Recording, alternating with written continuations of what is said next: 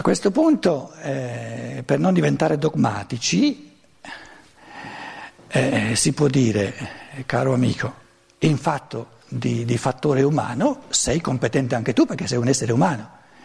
Quindi se adesso la scienza dello spirito o un Pietro Archiati ti fa una proposta di terminologia, non dogmatizzare una terminologia, perché non si tratta di una terminologia, si tratta dello specifico umano. E lo specifico umano è un mondo infinito. Allora, l'esterno che gli animali non hanno, le piante non hanno, è la percezione.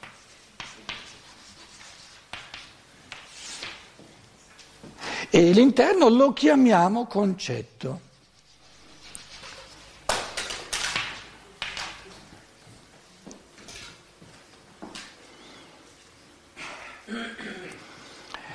Cos'è la percezione?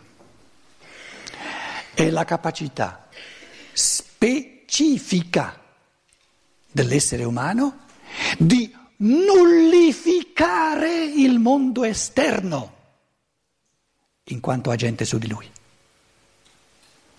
Nella percezione pura, il mondo esterno non esercita sull'uomo nessuna azione, in modo da darsi la possibilità di creare in assoluto dal nulla la realtà nel pensiero.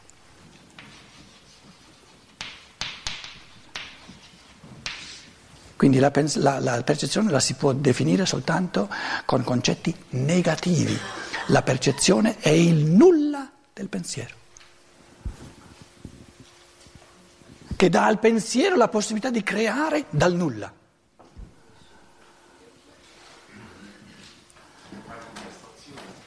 No.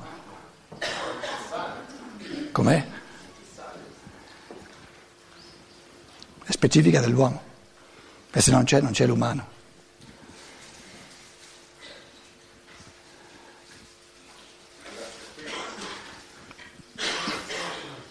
Quindi la percezione è l'esperienza specificamente umana che il tutto il mondo esterno non mi fa nulla. Non agisce su di me in assoluto.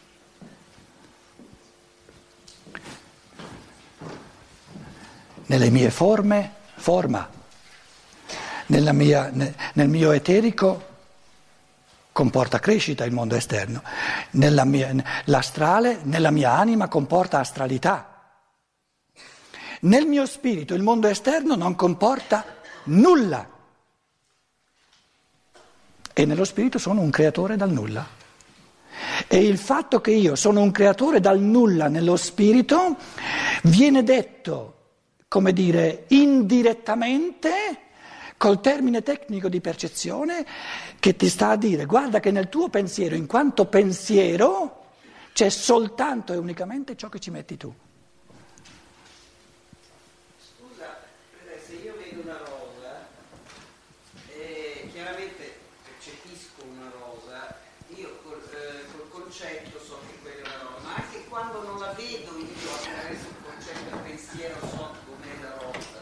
Sì, sì.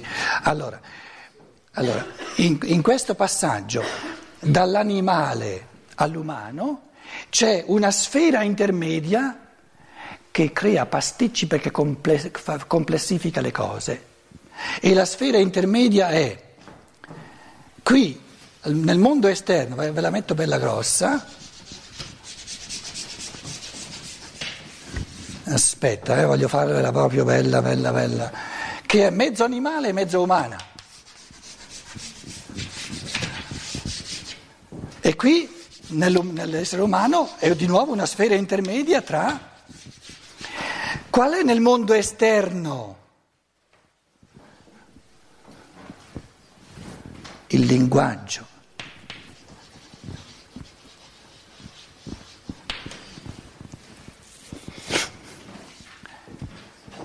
Ho la parola rosa, non la percezione. E il linguaggio, aspetta, daici piano. Il linguaggio mi crea nell'interiorità qualcosa di intermedio tra l'animale e l'umano, che è la rappresentazione. Ho la rappresentazione della rosa, non il concetto. Quindi la rappresentazione della rosa è a metà strada tra la sensazione dell'animale, della rosa, e il concetto della rosa. No, no, altrimenti avrebbe concetti. Però l'animale ha rappresentazioni, perché l'animale No, comunque no, ha una no, percezione, no. Come si dice la cosa è? Cioè? L'animale però riconosce nel suo No, no, no, no, no, agisce, la, la stralità del suo padrone agisce in lui diversamente da uno estraneo. Eh, No, no, no, no, no, no, no. Quella barca che gli è familiare agisce nel suo corpo astrale in modo diverso che non, non è un processo di riconoscimento. No, assolutamente, assolutamente. È una sensazione. Questa barca crea nel corpo astrale dell'animale, l'animale ha un corpo astrale ma non un io. Questa barca crea, esercita sul corpo astrale dell'animale un altro tipo di sensazione che non un'altra barca. È molto semplice la cosa. Il, il problema è che questa sfera intermedia tra l'animale e l'umano, l'animale non ce l'ha. E siccome l'animale non ce l'ha, e noi in fatto di pensiero puro siamo poverini, riduciamo praticamente tutta la, la sfera umana dello spirito questa, al fatto del linguaggio e, e, e della rappresentazione. Però immaginiamo che differenza c'è di passività, di avere soltanto le rappresentazioni che mi vengono passivamente, automaticamente dal linguaggio e cosa significa? In chiave di pensiero, di costruzione pensante di concetti, a partire dal mio pensiero sapere esattamente quante gambe ci vogliono per avere il concetto di tavolo. E non basta la lingua. Cosa mi dà il linguaggio? Il linguaggio non mi dà il concetto di tavolo, mi dà la rappresentazione del tavolo. Però la rappresentazione è molto vaga. Il concetto crea precisione. Certo, sì, ha, ha parecchi elementi soggettivi, non è soltanto soggettiva, perché il linguaggio non è soltanto soggettivo. Tant'è vero che l'altro ti dice no, no, no, no, no, no la sedia, una sedia è fatta così. Perché se, for, se fosse puramente soggettivo non potremmo capirci. Eh, col, col, microfono, altrimenti non, non... No, dovete usare il microfono, altrimenti non vi sentono. Si sente? Sì, sì, vai bene, vai bene. No, era, era acceso. Si sente. Allora, la memoria... No, non è acceso, scusa. Sì, Ma... sì, prova, prova, sì, sì, Ma, si sente. Eh, scusa, eh, è come questo qui che si, si accende... Questo accende. Giorgio, prova, sì. No, diciamolo come Dicevo, si accende in modo che ognuno lo possa accendere. La no? memoria in questa realtà come si colloca, ossia i concetti e il pensiero.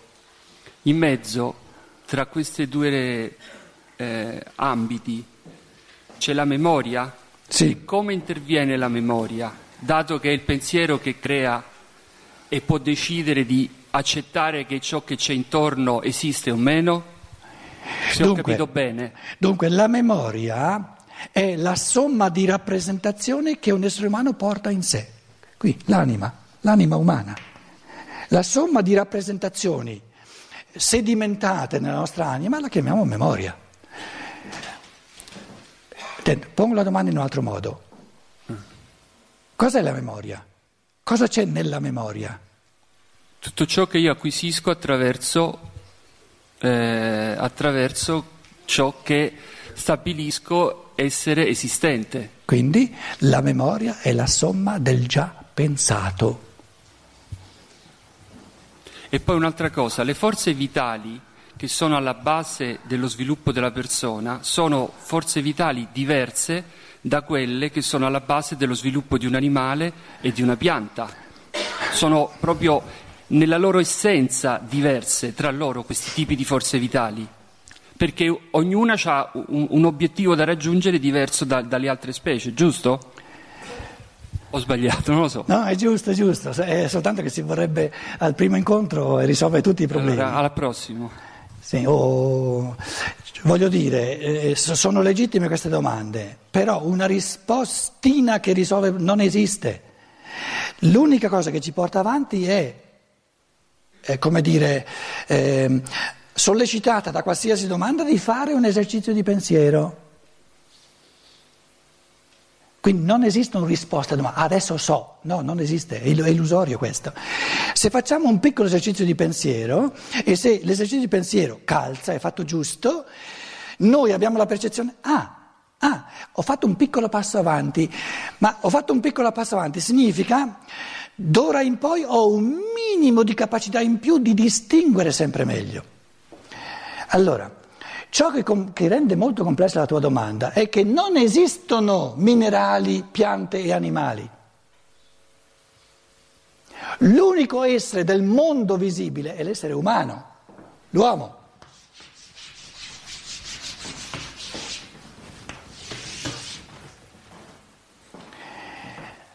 Per far assurgere lo specifico umano, bisognava rendere le forze formanti, togliere a loro la loro assolutezza e renderle strumento per il vitale, per l'animico, per lo spirituale. Vitale della pianta, animico dell'animale e spirituale.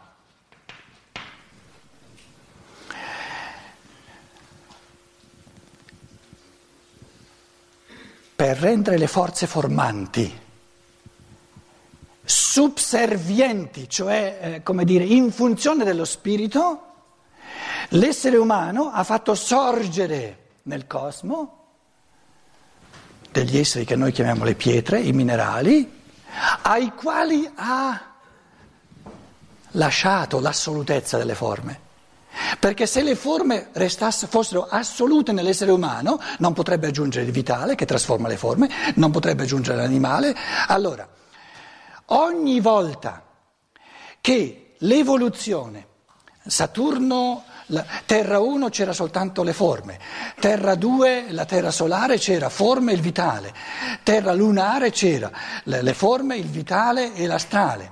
Ogni volta che l'evoluzione ha fatto un gradino successivo, bisogna da un lato l'assolutezza del gradino successivo metterla da parte, che si faccia da fondamento, e, e far sorgere un essere aperto al gradino successivo. Quindi il minerale, la pianta e l'animale sono tre gradini cosmici dell'evoluzione passata dell'uomo.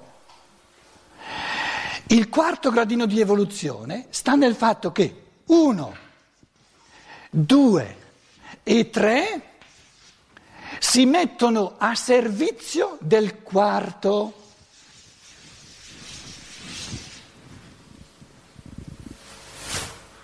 Allora abbiamo, nell'uomo abbiamo le forze formanti, le forze del vitale e le forze animiche che nella loro natura sono a servizio dello spirito, del pensiero.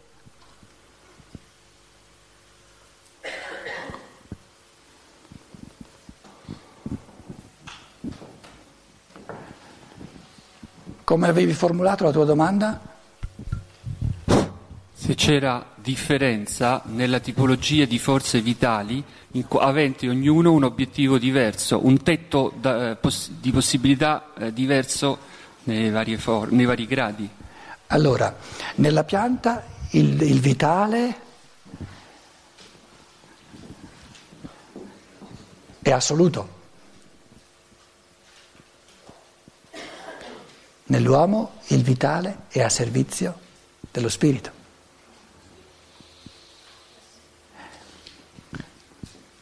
In altre parole, nella pianta c'è soltanto mangiare, elementi del suolo, e crescere. Nell'uomo il mangiare e crescere è per ricreare la cera in modo da poterla consumare. Quindi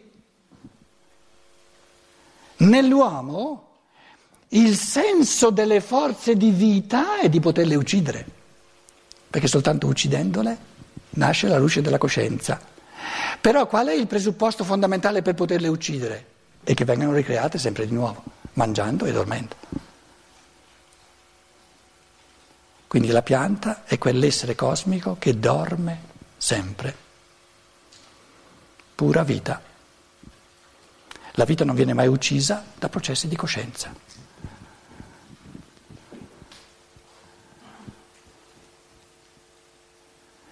Queste forze vitali della pianta le metti dentro all'uomo con la nutrizione, col nutrimento.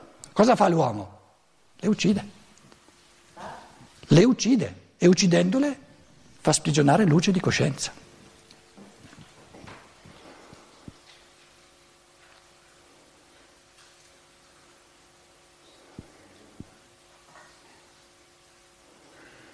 Anche l'animale le uccide.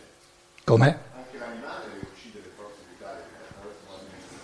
Sì, le uccide per far sorgere coscienza o per far sorgere sensazioni? Eh? Che è ben diversa. Che è ben diversa. Quindi non le uccide, le consuma inconsciamente. L'uomo ha la possibilità di ucciderle consciamente per far sorgere la coscienza. Sono due fenomeni ben diversi. L'uomo ha la possibilità di gioire, di uccidere forze vitali, perché gode della coscienza, della luce della coscienza.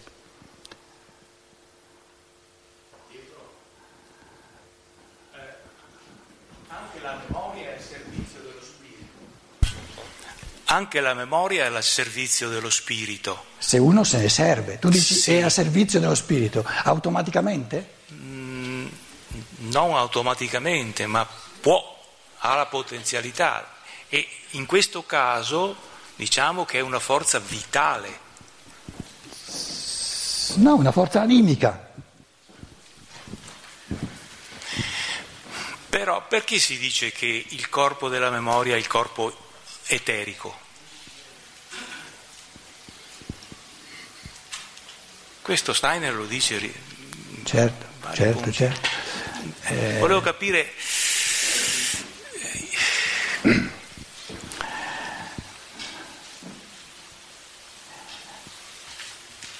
L'ha preso ciò che abbiamo appreso, ciò che abbiamo imparato,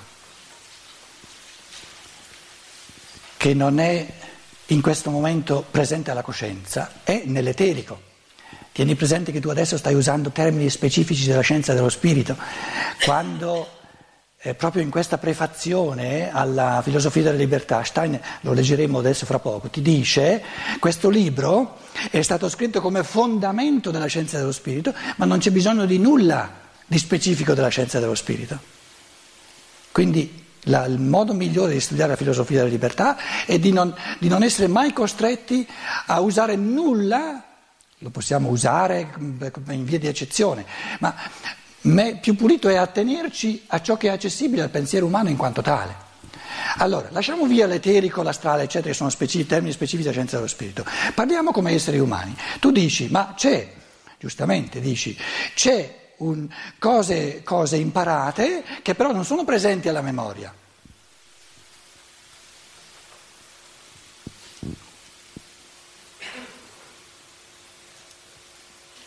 Uno degli esercizi che dovremmo fare, sempre di nuovo in chiave diversa, è cosa avviene quando ci ricordiamo di qualcosa. Ricordiamo. Riportiamo al cuore. Oppure l'italiano dice, i, toscani lo usano un po' di più questo termine perché risale a Dante, rammentiamo. Rammentare è riportare alla mente. Ricordare è riportare al cuore, rammentare è riportare alla mente. Steiner dice, questo processo di far sorgere, adesso uso in chiave eccezionale per capirci con la tua, per far sorgere ciò che è eterico dentro all'astrale è un processo complessissimo, perché il dimenticato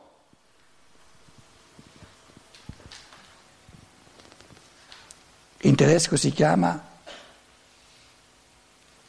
stradigerito Vergessen. Essen, vergessen. Il processo di dimenticare è che ciò che qualcosa che era nella coscienza diventa organico. Organico. Diventa un fenomeno che, che, che, che, gioca tra il fisico e l'eterico, tra il fisico e il vitale. Chiamiamo l'eterico il vitale e, e l'astrale l'animico. Quindi ciò che abbiamo dimenticato interagisce, sono forze che interagiscono tra, tra il fisico e il vitale come viene portato a memoria, a coscienza, ricordando, rammentando ciò che abbiamo digerito. Animi, animicamente è stato digerito diventando vitale. Questo processo di far risorgere nella memoria, quindi nella coscienza in qualche modo, ciò che abbiamo dimenticato, è di estrema complessità. Di estrema complessità. Mannaggia, come si chiama quel tizio lì? Ma lo sapevo il nome. Il volto ce l'ho davanti, ma lo conosco il nome, lo sapevo anche il nome. Gli vorrei così volentieri dargli la mano dicendo il suo nome, ma non mi ricordo, non mi ricordo come si chiama. Dove è andato a finire il nome? Lo sapevo.